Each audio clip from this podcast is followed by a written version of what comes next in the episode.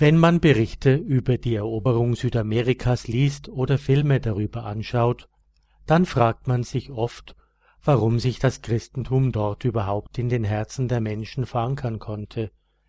Immerhin war es die Religion der Kolonialherren. Aber das Bild, das uns von den spanischen und portugiesischen Erobern vermittelt wird, ist oft einseitig. Es hat auch viele große Zeugen des Evangeliums gegeben, die den Einheimischen den neuen Glauben vorbildhaft vermittelt haben. Einer von ihnen war der Spanier Toribio Alfonso de Mogrovejo, der heilige Toribius, Erzbischof von Lima. Dieser bedeutende Heilige für Südamerika war es, der die Kirche und die Mission in Peru organisierte. Er war in den 27 Jahren seiner Amtszeit Vorkämpfer gegen die Unterdrückung der Indios und die absolutistische Handhabung der spanischen Privilegien in Südamerika.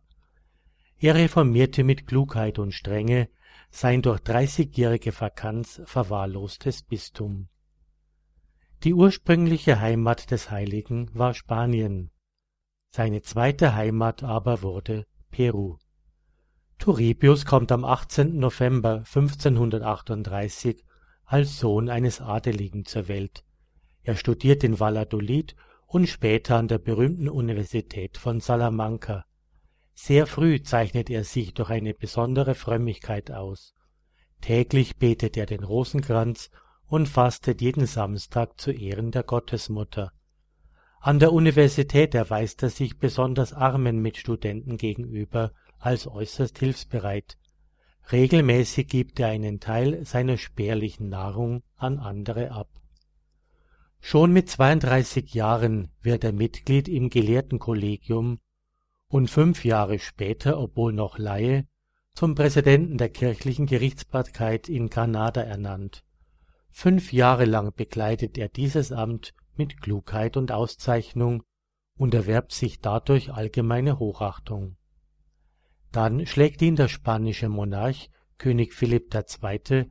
beim Papst zum Erzbischof von Lima in der spanischen Kolonie Peru vor.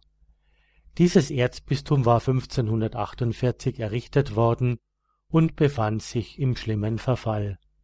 Die Sache hat nur einen Haken, denn Turribius ist immer noch Laie und bekanntlich kann nur ein Priester die dritte Stufe des Weihsakraments, die Bischofsweihe, empfangen. In aller angemessenen Höflichkeit, aber doch nachdrücklich, weist der fromme Mann seine Majestät auf diesen kleinen Formfehler hin und wagt auch anzumerken, dass er sich selbst für unwürdig hält. Der Monarch löst das Problem souverän. Er lässt Torribius unter Wahrung aller kirchlichen Vorschriften zum Priester und dann zum Bischof weihen. Gehorsam begibt sich der Rechtsgelehrte im Jahre 1581 mit 43 Jahren auf die große Schiffsreise in die neue Welt nach Südamerika. In Lima wird er mit großem Jubel empfangen. Er ist der zweite Bischof von Lima.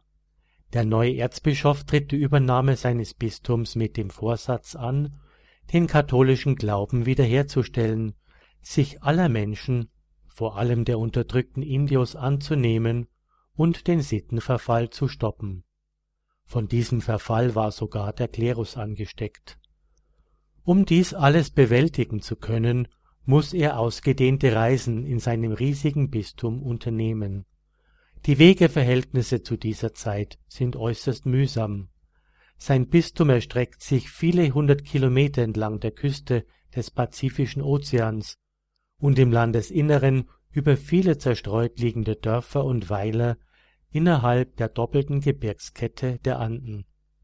Straßen und Unterkünfte sind Mangelware Dschungel, Insekten und wilde Tiere gibt es im Überfluss. Nach der beschwerlichen Seereise mit einem Segelschiff und der großen Gefahr von Piraten muss er nun, größtenteils zu Fuß, dichte Urwälder durchqueren, Abgründe überwinden, steile Berghänge mit Schnee und Eis erklimmen und ungewohnte klimatische Verhältnisse in Kauf nehmen, denn Peru liegt ja fast am Äquator es sind Umstände, die heute kein Veranstalter von Abenteuerreisen anbieten würde. Wohin er unter diesen Umständen auch kommt, stellt er Missbräuche ab und verfährt vor allem den Geistlichen gegenüber ohne Rücksicht auf die Person mit großer Strenge. Es gelingt ihm, überall die christliche Ordnung wiederherzustellen. Vor allem nimmt er sich den Unterdrückten und den Kranken und Armen an. Er scheut sich auch nicht, die abgelegensten Wohnsitze der Indios aufzusuchen und ihnen die Botschaft des Evangeliums zu bringen. Dreimal bereist er sein ganzes Bistum. Die erste Reise dauert sieben Jahre, die zweite fünf und die dritte etwas weniger. Tatsächlich gelingt es ihm, eine große Zahl heidnischer Indios zu bekehren, vor allem auch, weil er ihre Sprache erlernt hat und in ihrer Sprache predigt.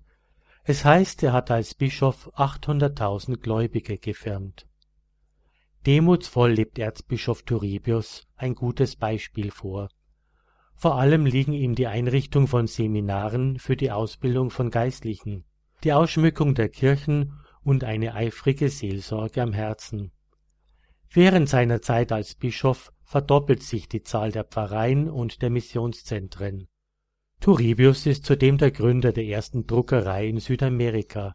Er ist der Organisator der Kirche in Peru. Aufgerieben von den Strapazen dieser jahrzehntelangen, anstrengenden, aber fruchtbaren Arbeit, erkrankt der Bischof auf einer Visitationsreise schwer. Er verteilt seine Habe unter seinen Dienern und unter den Armen und lässt sich in eine nahegelegene Kapelle tragen, wo er die heiligen Sakramente empfängt. Am 23. März 1606 stirbt er. Es ist Gründonnerstag in einer abgelegenen Kapelle bei den Indios, wo er zuvor noch predigte und die Indios in ihrem Glauben bestärkte. Als man seinen Leichnam ein Jahr später nach Lima bringt, ist dieser noch unverwest. Es wird berichtet, dass sich schon zu Lebzeiten und dann an seinem Grab mehrere Wunder ereignet haben. Erzbischof Torribius wird 1676 selig und 1726 heilig gesprochen und zum Schutzpatron der lateinamerikanischen Bischöfe erklärt. Von den Einheimischen wird er als Beschützer der Indios verehrt. Menschen anderer Epochen und ferner Orte werden uns wohl immer etwas fremd sein. Zu allen Zeiten wollen die Menschen am liebsten ruhig und bequem leben. Aber wenn jemand so viele Strapazen auf sich nimmt wie der heilige Turribius, um anderen Menschen auf ihrem Weg zu Gott zu helfen, dann verlangt uns dies heute großen Respekt ab.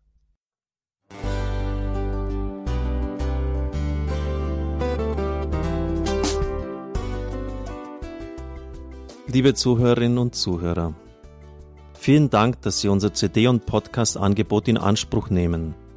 Wir freuen uns, dass unsere Sendungen auf diese Weise verbreitet werden. Dieser Dienst ist für Sie kostenlos.